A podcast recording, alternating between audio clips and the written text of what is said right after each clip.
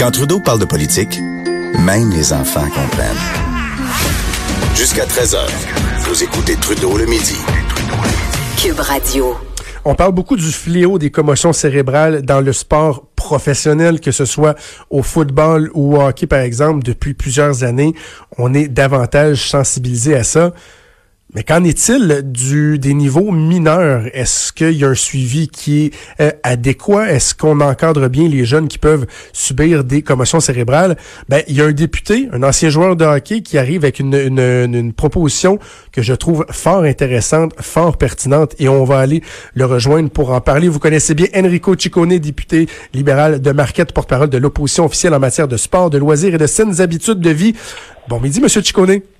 Salut, M. Trudeau, ça va bien? On s'appelle-tu Jonathan et Enrico? Ça va être plus facile, OK? Parfait. J'aime ça comme ça, Enrico.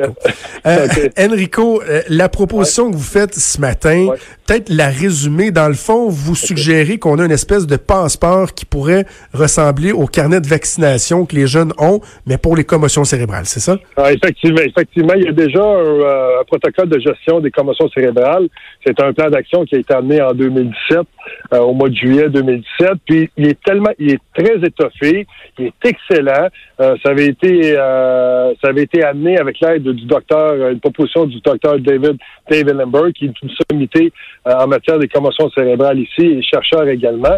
Mais moi, je trouvais ça fait quelques années que j'y pense à cet élément-là, et je me suis dit depuis maintenant que je, suis en politique que je peux amener des, des, des, des éléments ou même peut-être même un projet de loi, pourquoi pas? C'était au-dessus de ma priorité dans, dans mes euh, de ma liste quand je suis arrivé à l'Assemblée nationale. J'ai été harcelant. Finalement, l'équipe de recherche ont dit c'est le temps, on fait ça, on met ça en branle. Et en gros, ce que ça dit, euh, Jonathan, c'est que un, euh, on veut, moi, je veux que quand le jeune commence à faire un sport qui est fédéré, que ce soit du sport scolaire, c'est qu'il y a un passeport qui va le suivre. Tu adhères à un passeport, tu fais une demande de passeport et ton sport va te suivre, pas seulement dans le sport que tu fais actuellement, mais va te suivre si tu veux changer de sport aussi. Alors, tantôt, tu parlais de, de, de football, qui avait des problèmes de commotion cérébrale, mm-hmm. ou même au niveau du hockey. Euh, mais il y a des gros, grands problèmes de commotion cérébrale également au soccer, parce qu'il y a les jeunes qui utilisent leur tête avec le ballon, et euh, il y a des données qui sont quand même assez accablantes. Moi, ce que je dis, c'est que avec ces données-là, quand tu arrives dans un autre sport, mais l'organisation, ton entraîneur est capable de voir ce fameux passeport, P-A-S-S-E, Trait Sport avec un S, c'est capable de voir, OK, mon joueur, mon nouveau joueur, a déjà euh, reçu ou a déjà eu trois ou quatre commotions cérébrales. Alors, on va être capable de mieux l'encadrer, on va le savoir, on va être capable de le mettre à une position qui est peut-être un peu plus favorable pour lui pour le protéger. C'est pas coercitif du tout, c'est plus pour encadrer et protéger. Je trouve ça, je trouve ça vraiment intéressant. Puis, et, cette notion, parce qu'il y a la notion de suivi, mais la notion aussi de, de, de, connaissance de ce qui a pu se passer dans un autre sport. Puis, moi, je pense, euh, euh, je prends mon cas à moi quand j'avais 15 ou 16 ans, au baseball, qui n'est pas nécessairement le sport où on a le plus de commotion cérébrale, j'étais receveur dans un tournoi à Valleyfield, je vais m'en souvenir toute ma vie. J'ai été victime d'une solide commotion cérébrale, transportée en ambulance avec le collier cervical, le masque oxygène. L'année d'après, quand j'ai recommencé ma saison de hockey, si j'avais une commotion cérébrale, puis dans le temps, nous, il n'y avait pas de protocole de suivi, là, pas personne qui aurait su que, ouais, il y en a fait une aussi, là, dans un autre sport, au baseball. Ça pourrait être très pertinent d'avoir ce genre d'informations-là. Non, exactement. Puis tu, tu as utilisé un exemple que j'ai déjà utilisé dans le passé. Quelqu'un qui dit Bon, moi j'ai des commotions cérébrales, je vais aller jouer au baseball. C'est pas un sport physique. Cependant, avec ton passeport, on va voir que tu as déjà trois ou quatre commotions, mais on ne te mettra pas comme receveur. Parce que s'il y a un endroit qui peut avoir euh, un contact ou même un accident, c'est l'endroit où au premier but, on ne sait jamais, au deuxième but, on ne sait jamais. Alors, c'est d'être capable d'encadrer, de mettre le joueur à une position où euh, on peut on peut le protéger. Puis même, on peut aller même plus loin, parce que moi, j'ai discuté avec un, avec le docteur Dave Ellenberg, puis je lui ai demandé, je dis là, voici ma proposition, dites-moi ce que vous en pensez, soyez l'avocat du diable, essayez de me prendre dans le détour, euh, dites-moi ce que vous en pensez. Après qu'on ait euh, conversé pendant à peu près une heure, il était enchanté de ça, me supportait dans ça. Maintenant, j'ai appelé Natacha Lorenz, qui, elle, qui est une ancienne criminaliste de la GRC, qui travaille aujourd'hui euh, au niveau de la, direction des, services aux joueurs de la Ligue Jean-Major du Québec. Alors, tout ce qui encadre les joueurs, tout ce qui encadre euh, les études, les blessures, c'est elle qui s'occupe de ça. Et elle me dit, moi, il y a une chose que j'aimerais, c'est de savoir qu'est-ce qui s'est passé avec le joueur au passé, mais même au niveau des médicaments également. Est-ce que le joueur prend, euh, par exemple, du Concerta, du Ritalin, parce qu'on ne gère pas un joueur qui a un déficit d'attention de la même façon que de la même façon qu'un joueur qui, qui, justement, n'est pas en TDAH. Également, même chose avec Joey Gino qui me dit exactement la même chose. Plus d'informations on peut avoir, mais tant mieux. Donc, juste euh, euh, faire un petit récapitulatif. Contrairement à l'époque où euh, vous étiez plus jeune, que j'étais plus jeune, quand il y a une commotion cérébrale, il y a un protocole en ce moment. Même au hockey mineur, c'est pas le néant, mais c'est vraiment d'être capable donc de faire le suivi, de colliger les informations, d'avoir un portrait global. Est-ce qu'il y a, y a-tu des oppositions, y a-tu des gens qui vous ont dit ouais ça telle affaire, telle affaire, ça marchera pas, coûtera pas trop cher, ça va coûter trop cher, etc. Est-ce que pour l'instant il y a des gens qui ont qui ont soumis des réserves? Non, pas nécessairement encore avec euh, l'aspect. Je rencontre justement la ministre euh, déléguée à l'éducation. Mais c'était notre rencontre était déjà prévue, mais je vais lui euh, je vais lui proposer parce que j'ai l'intention de travailler avec elle dans ce dossier-là. Mais c'est sûr qu'il va y avoir des questionnements. C'est sûr qu'il va, il va d'abord y avoir des ajustements s'il y a un dépôt de projet de loi. C'est clair que les partis, le gouvernement va poser des questions. Peut-être même que les partis d'opposition aussi vont pour les autres partis d'opposition vont poser des questions. Puis c'est comme ça puis moi, vraiment, je veux le faire euh, sans partisanerie parce que pour le bien-être euh, du jeune.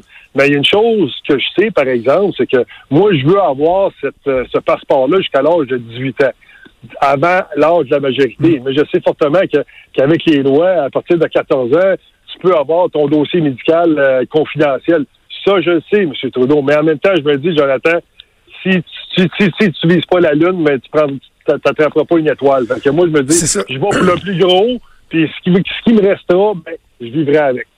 Puis euh, c'est ça, une bouchée à la fois, puis on verra aussi après ça comment on peut euh, lier les autres ligues de sport semi-professionnel, professionnel, les obliger à tenir compte de ce passeport-là dans, euh, dans, dans, dans, le dossier, dans l'évaluation d'un joueur. Parce que les conséquences ils sont, ils sont difficiles, puis vous en avez parlé à ma collègue Geneviève Lajoie, vous-même, dans votre carrière, vous en avez subi une puis une autre. Et à un moment donné, on vit avec cette espèce d'épée de Damoclès-là de dire est-ce qu'à un moment donné, je vais me réveiller un matin avec des séquelles? Ben, c'est clair que tu penses à toi, mais en même temps, moi, je vis au quotidien avec ces éléments-là. Euh, moi, j'ai des proches, des coéquipiers, euh, des anciens adversaires qui se sont euh, littéralement suicidés, qui, qui vivent de démence, qui ont de l'Alzheimer, ils ont des idées noires au quotidien, des pertes de mémoire, des oublis. c'est pas drôle quand tu es obligé d'avoir une notification sur ton téléphone à toutes les 10 minutes pour pas oublier d'aller chercher ton enfant ou mettre un post-it sur le thermostat parce que euh, dire euh, pour te dire que non, tu as déjà monté le chauffage ou tu l'as déjà euh, descendu. C'est grave d'arriver là. Puis là, je parle de, de gars de 50 ans, 51, 52 ans. Moi, j'en ai 48, puis Jonathan, je te dis, à chaque matin, je me lève, puis je me dis, c'est aujourd'hui que je vais commencer à oublier? C'est aujourd'hui que je vais commencer à devenir plus agressif que dans 10 ans, je vais peut-être avoir de l'Alzheimer? C'est au quotidien, ça. Puis on a des enfants, on pense à eux autres, on pense à notre famille. Puis je me dis, ben, le temps que je suis là, je vais essayer de faire quelque chose parce qu'on parle de nous autres, qu'on est des personnes publiques.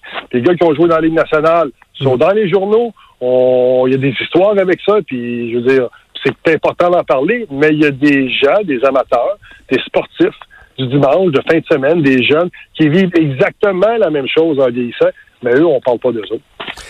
On s'entend, euh, Enrico, que euh, quand on met de l'avant un projet comme celui-là, l'action politique, le pourquoi on décide de, se lancer en politique, ça prend vraiment tout son sens. Hein? Ben non, mais on doit se sentir bien. non, mais je me, sens bien à tous les jours quand j'ai aidé quelqu'un qui vient dans mon bureau de comté. C'est formidable, c'est enrichissant. Mais c'est clair que moi, je suis pas arrivé là pour être une plante verte. C'est sûr que j'ai mon mot à dire. Si je suis capable de juste amener ça euh, pour les prochains, les prochaines, les prochains quatre ans ou même prochains huit ans. Au moins, j'aurais fait quelque chose pour, euh, pour la jeunesse du moins. Là, c'est très, euh, c'est très enrichissant. Comment vous trouvez ça à date? Je vous regardais aller, j'étais dans les tribunes hier, je vous regardais aller dans, dans du haut des tribunes, vous jasiez avec votre collègue Marois Risky, la, la parlementaire et tout. Comment vous trouvez ça? Ben moi, j'adore, mais Marois, je, discute beaucoup avec elle parce que c'est ma professeure. Je veux dire, c'est une personne qui est tellement intelligente, c'est une personne qui est tellement calée au niveau politique également. Puis c'est sûr que ça va vite. Là. Moi, j'ai une expérience de quatre mois euh, dans le Salon Bleu. Euh, c'est ma référence. Mais j'ai posé ma, première question à la ministre déléguée de l'Éducation sur la francophonie, les ben de la francophonie. Euh, puis moi, qui est une personne habituée en communication, ça fait du temps que je fais de la télévision et de la radio pour le 30 secondes que j'ai lu ma, ma, deuxième complémentaire, le cœur me roulait à 180. puis C'était incroyable. Je comprends pas pourquoi que c'est arrivé. Je comprends pas. Honnêtement, je comprends pas. Enrico, c'est tellement drôle. On va se laisser avec cette anecdote-là. J'étais, moi, dans, dans, les tribunes des journalistes, j'étais avec mon collègue Alain Laforêt de TVA et euh, j'ai dit à Alain, à un moment donné, pendant la période de questions, j'ai dit, oh, je regarde Enrico Ciccone, je pense qu'il va poser sa première question aujourd'hui. Il me dit pourquoi? J'ai dit depuis tantôt, je le vois gribouiller une feuille, la montrer à Marois Risky, puis Yarli, puis d'après moi, il va poser sa première question. Puis là, quand vous êtes levé, Alain, il va dire Ah, t'avais, t'avais vu juste. ben, tabarouette, Jonathan, je suis content que tu me l'aies dit, parce que la prochaine fois, je vais faire attention. Parce que tu sais, il y a l'autre partie, il regarde à voir quel des petits qui pourrait poser une question. Merci de me l'avoir dit, c'est une bonne leçon pour moi. faire attention la prochaine moi, j'avais une vue de haut, c'est peut-être plus facile. Enrico Ciccone, euh, félicitations pour l'initiative, euh, pour l'implication. Merci beaucoup. Ça a été un plaisir de vous parler. Ben, merci à toi de m'avoir donné l'occasion d'en parler, justement. Merci, Jonathan. Merci beaucoup. Bonne journée. Enrico Ciccone, député libéral de Marquette, porte-parole de l'opposition officielle en matière de sport, de loisirs et de saines habitudes de vie. Il a fait beaucoup jaser lors de son arrivée en politique. Hein? François le député libéral qui avait été tassé, plusieurs disaient, j'étais dessus, je le dis, je m'en confesse, qui disait, ouais, ben là, euh, c'est une candidature vedette, notoriété. Ben, moi, quand je vois quelqu'un arriver avec une, idée comme ça, le but ici, c'est pas changer la société au complet, mais quelque chose de constructif, un député qui veut faire avancer les choses, c'est digne de mention, bravo. On doit le souligner. On est toujours en attente du jugement concernant donc la sentence du tueur de la mosquée de Québec. J'essaie de me discipliner à ne pas nommer son nom. Euh, mon collègue Hugo qui m'envoie là des, bribes euh, qui sont diffusées sur Twitter, entre autres. Le juge Jot qui semble à ce moment-ci beaucoup mettre l'accent sur les facteurs aggravants il parle de neuf facteurs aggravants, euh, dont euh, la préméditation, la vulnérabilité des victimes, le caractère gratuit, etc. Pardon. Donc, est-ce que ça semble pointer vers une justification d'une cumulation euh, des peines?